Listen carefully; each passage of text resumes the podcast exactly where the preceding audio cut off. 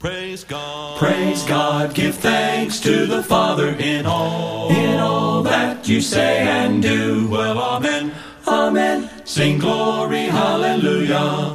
Christ the Lord has died for you. Praise God. Praise God, give thanks to the Father in all, in all that you say and do. Well, Amen. Amen. Sing glory, hallelujah. Christ the Lord has risen for you. Praise God. Praise God, give thanks to the Father in all, in all that you say and do. Well, Amen. Amen. Sing glory, hallelujah. Christ the Lord is living for you. Praise God. Praise God, give thanks to the Father in all, in all that you say and do. Well, Amen. Amen. Sing glory, hallelujah. Christ the Lord is coming for you. Christ the Lord is coming for you. Christ the Lord is coming for you. Good morning, good evening, no matter where you are. Welcome to the Passion for Christ show. So glad to have you, friend. Hey, I'm your host, Bruce Kessler, and I just want to let you know I'm part of the greatest movement ever, a follower of Jesus Christ, because you see in Him alone I find peace our happiness. I am blessed beyond measure, more than I could ever deserve. My goal here is very simple that is to encourage you, friend, along the way, to help you find your passion in life in Jesus Christ. Upcoming in our study segment, we're going to be completing our study in Revelations chapter 3, talking about the church in Philadelphia. But before we get to that study, we got a few things along the way. And the first is headline news. Well, get this.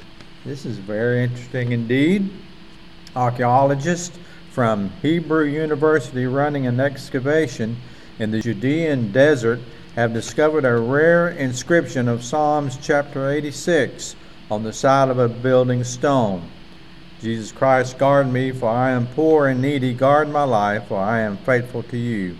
The adapted words of King David's original Hebrew Psalms are painted in red letters on the side of a large building stone underneath a cross. The inscription of Psalms 86 is one of the only Koine Greek psalm inscriptions ever found on rock as opposed to parchment paper. It is inscribed in the same Greek the New Testament of the Bible was recorded in. According to the Times of Israel, a 5th century CE community of Byzantine Christian monks is suspected to have left the inscription behind.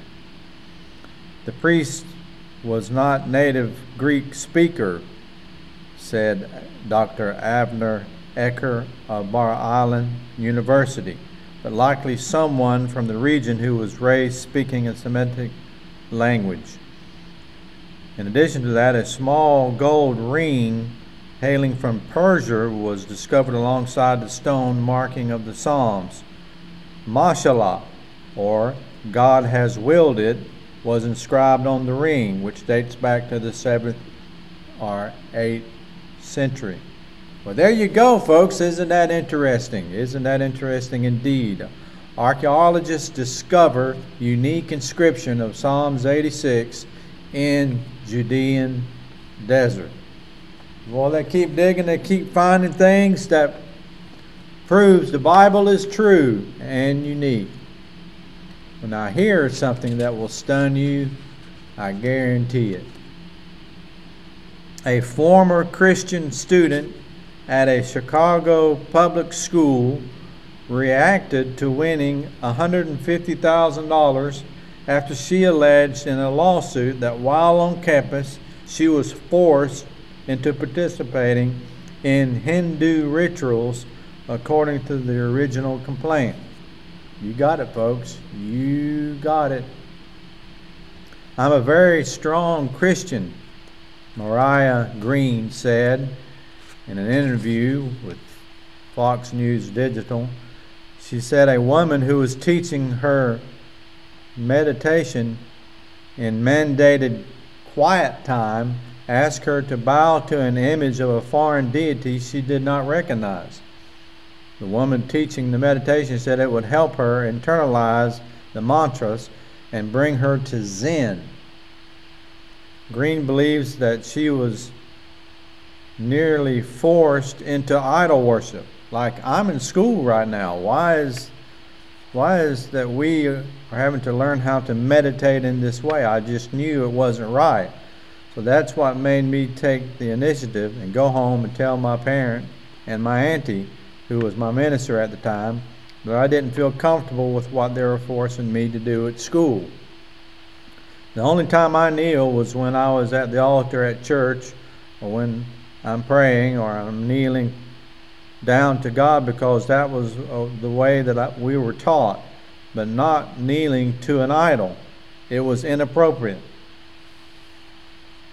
The complaint, originally filed by law firm Mauck and Baker in February, alleged that the compelled rituals violated her deeply held religious beliefs during the quiet time program implemented at the Chicago Public Schools. The district said it terminated the program in 2020 and denied that at any time violated any of the students' constitutional rights. It was used as what was called Quiet Time, a meditation based social emotional learning tool which develops programs to serve populations dealing with violence and trauma. The program encompassed the practice of transcendental meditation and the repetition of mantras, which were fundamentally religious in nature, according to the complaint. The students were informed the mantras were meaningless words, but after Green did some research, she found they were actually the names of Hindu gods, according to the lawsuit. Green said students were informed not to tell anyone about their mantras because if it got out, it wouldn't be as effective.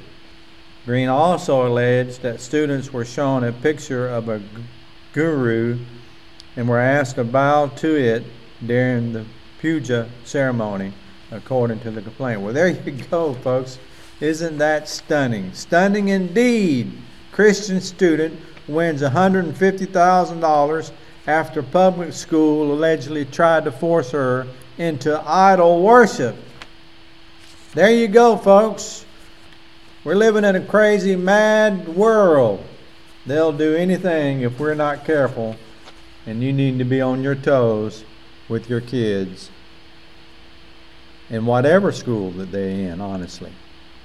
Isn't that stunning?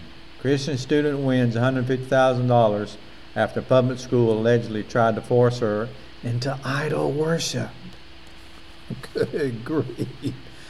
You just shake your head at what some of these school systems are trying to pull. My oh my. And that's our headline news for this broadcast. And now, this day in church history. In 887 AD, learning was at a low ebb in England. Danish invaders had destroyed its centers of learning, the monasteries, and killed monks and burned their irreplaceable manuscripts. King Alfred, hoping to restore some of what had been lost, summoned Asser, a well educated Welsh clergyman, to his kingdom. Seeing that the restoration of Latin literature was impossible, Alfred determined to provide his people with essential works in their own tongue. It was on this day, in November 11th, 887 AD, that Alfred took his first step toward creating a vernacular literature two centuries before other Western European nations did the same with their native languages. Asser records and says this On a certain day, we were both of us sitting in the king's chamber, talking on all kinds of subjects as usual, and it happened that I read to him a quotation out of a certain book. He heard it attentively with both of his ears and addressed me with a thoughtful mind, showing me at the same time a book which he carried in his bosom, wherein the daily courses and psalms and prayers which he had read in his youth were written, and he commanded me to write the same quotation in that book. Now, when that first quotation was copied, he was eager at once to read, and to interpret in Saxon and then to teach others. There you go, folks. Early translations into Old English, 887 AD, two centuries before other Western European nations did the same with their native languages. Interesting indeed. And that's this day in church history. Now, folks, we have a little bit of fun and name that Bible character. Here is your clue. Here is your clue. I said, I know that my Redeemer liveth. Who am I? Here's your clue one more time. I said, I know that my Redeemer liveth. Who am I? We'll reveal the final answer to that tantalizing clue following our study segment, so stay tuned for that exciting reveal in our final segment of Name That Bible Character. Well, folks, get you a hot cup of tea or a cold drink or a hot cup of coffee. I have mine right here. It's very delicious this cool morning here in Norman, Oklahoma. And uh, we will uh, continue with our study in Revelations. So grab your Bibles and let's open up God's fantastic and powerful Word. Turn with me to Revelation chapter 3. You know, we started in the book of Revelation, and now we're in chapter 3 talking about the churches of Asia. And we're interested in talking about the church in Philadelphia. And Jesus has nothing negative to say about these people at all. Hallelujah. Praise the Lord. But they are in a world of hurt. And uh, Jesus is going to talk a little bit about them facing what is called the hour of trial. And we're we are always looking for security, aren't we, friend? I mean, I, I bet you, if in, within the shout of my voice here in in the broadcast, that most everyone has a security system in their homes. Well, those security systems aren't perfect, are they? Sometimes they work, sometimes they don't, sometimes they set, the alarm is set by itself, sometimes there's issues, sometimes there's problems. No matter what kind of system you have, ultimately, it's not 100% proof, is it? Well, we're looking for security. The church is looking for security. The church is looking for assurance in living in a dark, crazy world. And we need to have the kind of security that Jesus is addressing the church at Philadelphia here with. And you know, when we first opened up this, we talked about his opening salvo, Jesus did. It's interesting when he says the words uh, to the angel of the church of Philadelphia, write the words of the Holy One, the true One, who has the key of David, who opens and no one will shut, who shuts and no one opens. These are very powerful descriptions that have not up to this point been used, as the descriptions were part of that vision of Jesus in chapter 1, verses 12 through 16. Read that where his eyes are fire, and his feet are like bronze, refined in furnace, and his his voice is like the roar of many waters. Jesus has referred to himself with those images up to this point to the many other different churches of Asia Ephesus, Smyrna, Thyatira, Pergama, Sardis. But now he uses descriptions that are completely different than that. And we studied that that these are messianic descriptions the Holy One, the True One. You remember one of the demons who spoke to Jesus understood who Jesus was. He says, Are you here to torment us? You are the Holy One. And you remember Peter in John chapter 6 says, Where can we go? You have the words of truth. You are the Holy One. You are the true one. You are the Messiah that is to come. You are the Christ, the living Christ. And then it talks about the key of David. You remember that was um, interesting using the images of key, but if you remember, that was an image borrowed back in Isaiah chapter 22 and verse 20 and 22, talking about uh, the servant Eliakim, the son of Hilkiah, I will clothe him with your robe and strengthen him with your belt. I will commit your responsibility in his hands. He shall be a father to the inhabitants of Jerusalem, to the house of David. The key of the house of David I will lay on his shoulder. He shall open and no one shall shut. He shall shut and no one shall open. So, as we learn and as we discuss, this was an image that fostered the idea of authenticity, of authority.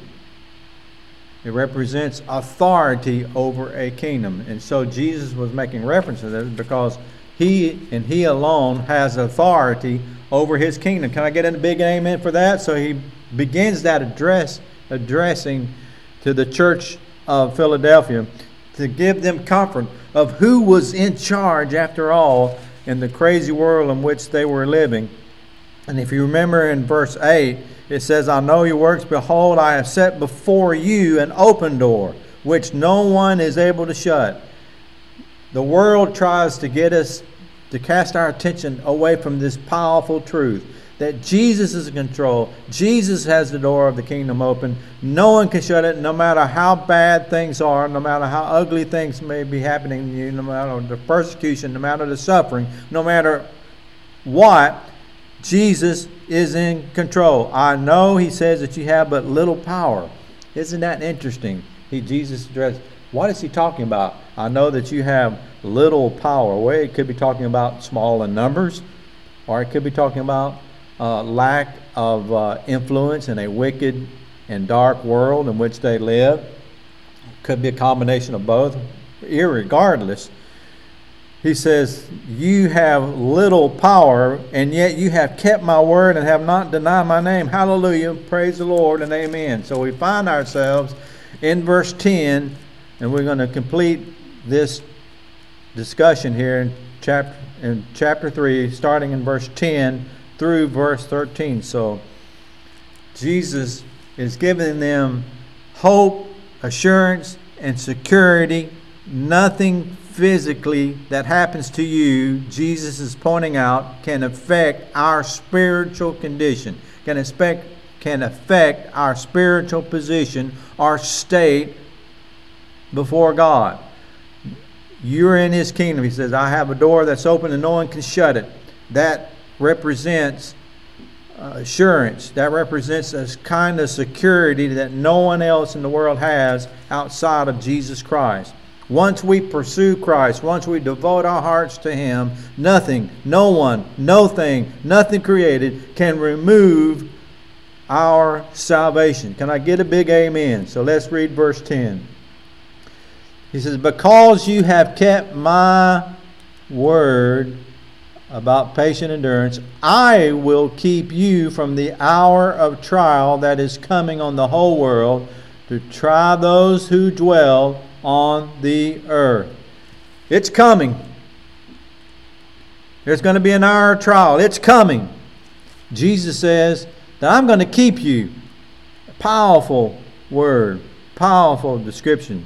It means to guard, to keep one in the same state, to preserve what much needed security that they needed. I will keep you from the hour of trial that is coming on the whole world to try those who dwell on the earth. He says it's going to happen. It's happening right now. It's happening. It's going to happen. It's going to be a trial. It's going to be a test. You're going to be tried.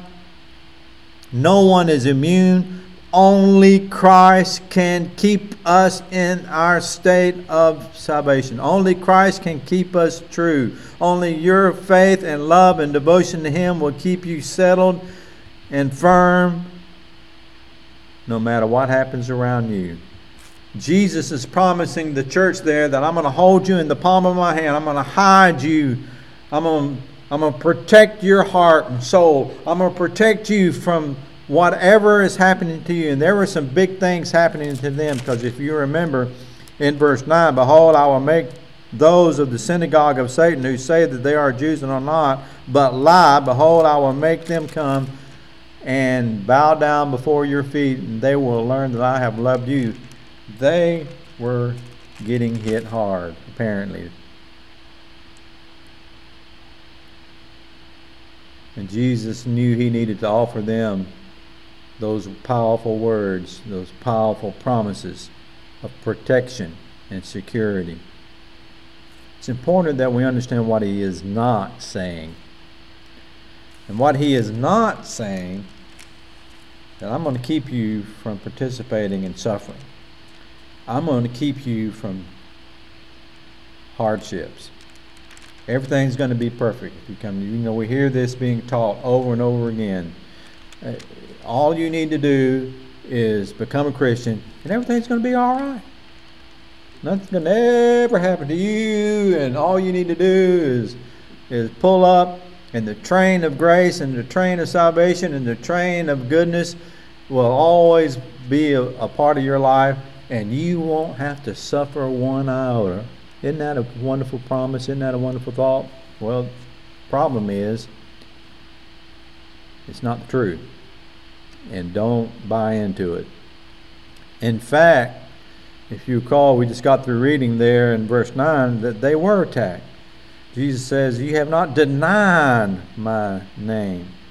They are being assaulted on every side, on every angle, to the point that they, their influence is not as powerful as it once was, or small in number.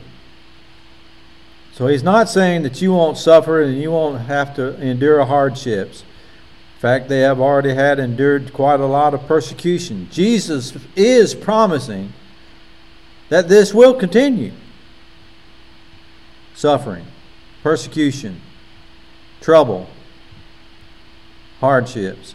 The good news is that they are in the hands of Jesus. The good news is they will be kept spiritually they will be guarded. They will be preserved. You see, friend, God is using all of his, pooling all of his resources, energy, power, grace, love, sacrificing his son on the cross, not to keep you from suffering. We've got to look at the bigger picture, but to save you from the second death, to keep you saved. God's purpose in all of this is to save our souls from eternal punishment. Amen? Just remember that fact. Verse 11, let's read it together. Verse 11.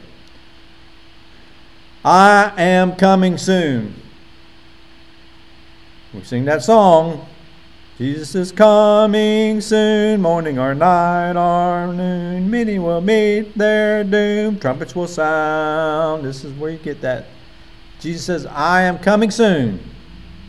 Hold fast what you have, so that no one may seize your crown. Amen. Hold fast. Hold fast to what? Hold fast to the Word of God. Hold fast to your faith in Jesus Christ. Hold fast to Jesus, friend. Don't let them go. Hold on. Hold on. Hold fast. Verse 12. The one who conquers, I will make him a pillar in the temple of my God. Never shall he go out of it. I will write on him the name of my God and the name of the city of my God, the New Jerusalem, which comes down from my God out of heaven, and my own new name.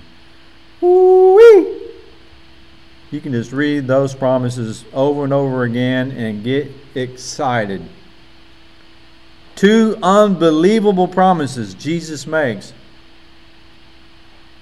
You who have devoted your life, you who are faithful unto death, you who have held on to Jesus Christ, no matter the outcome, no matter what has happened to them. He says, I will make you a pillar in the temple of my God. What does that represent? Shout it out, friend. Just shout it out. What does that represent to you? I will make you a pillar in the temple of my God. Well, it, it represents security and permanence. Amen. Never shall he go out of it. Never. Those are Jesus' words, not mine. Never shall he go out of it. Security, permanence, found in Christ. Notice that second beautiful promise. I will write on him the name of my God. And later he says, my own new name. Mmm. I love that part. And that is the idea of ownership. Who owns you? Who has your heart, friend? Who has your soul in the palm of his hand? I pray it's Jesus Christ. This new name, my own new name, Jesus promises. I will write on you like the city of my God in New Jerusalem, which comes down from my God out of heaven. It's that idea of ownership. We are His, personally known. Here's my people, Jesus is declaring. Here are my true brothers and sisters. Friend, powerful, powerful study here in Revelation chapter 3, verses 7 through 13. He who has an ear, let him hear what the Spirit says to the churches. Security, assurance, permanence, ownership. These are all can only be found in Jesus Christ, the Holy One, the true One, the one who has the key, the one who opens and no one will shut, who shuts and no one will close, and no one will open. Those who are devoted to Christ and are faithful are His people. We are His, never to be removed, always a part of His kingdom, receiving spiritual blessings, never to lose our position in Him, never to lose our hope, our assurance of eternal life, no matter the outcome, no matter what is going on around us. No matter how terrible we're suffering, no matter the hardships we face, no matter the difficulties that we have, all you need to do is remind yourself who is in control. And his name is Jesus. And that's our study, friend, for this broadcast. And now, folks, we have the conclusion to name that Bible character. Here was your clue. Here was, friend. I said, I know that my Redeemer liveth. Who am I? Well, it was Job. That's right, Job. Job chapter 19, verse 25. For I know that my Redeemer liveth, and that he shall stand at the latter day upon the earth. Amen. I said, I know that my Redeemer liveth. Who am I? Job. In name that Bible character. Well, friend, you too can become a follower of the greatest movement ever, a follower of Jesus Christ, by submitting your heart, mind, and soul to Him in remission of sins, by giving yourself over to His call for you to be baptized. And you shall receive the gift of the Holy Spirit and the peace that passes all understanding, no matter what season you are in. Friend, I just want to tell you what a privilege and honor it's been for me to have you walking along my side during this show. May God bless you. Let's sing together, friend. This is the day This is the day that the Lord has made, that the Lord has made. I will rejoice, I will rejoice and be glad in it, and be glad in it. This is the day that the Lord has made. I will rejoice and be glad in it. This is the day, this is the day that the Lord has. Amen, folks, and glory. Hallelujah.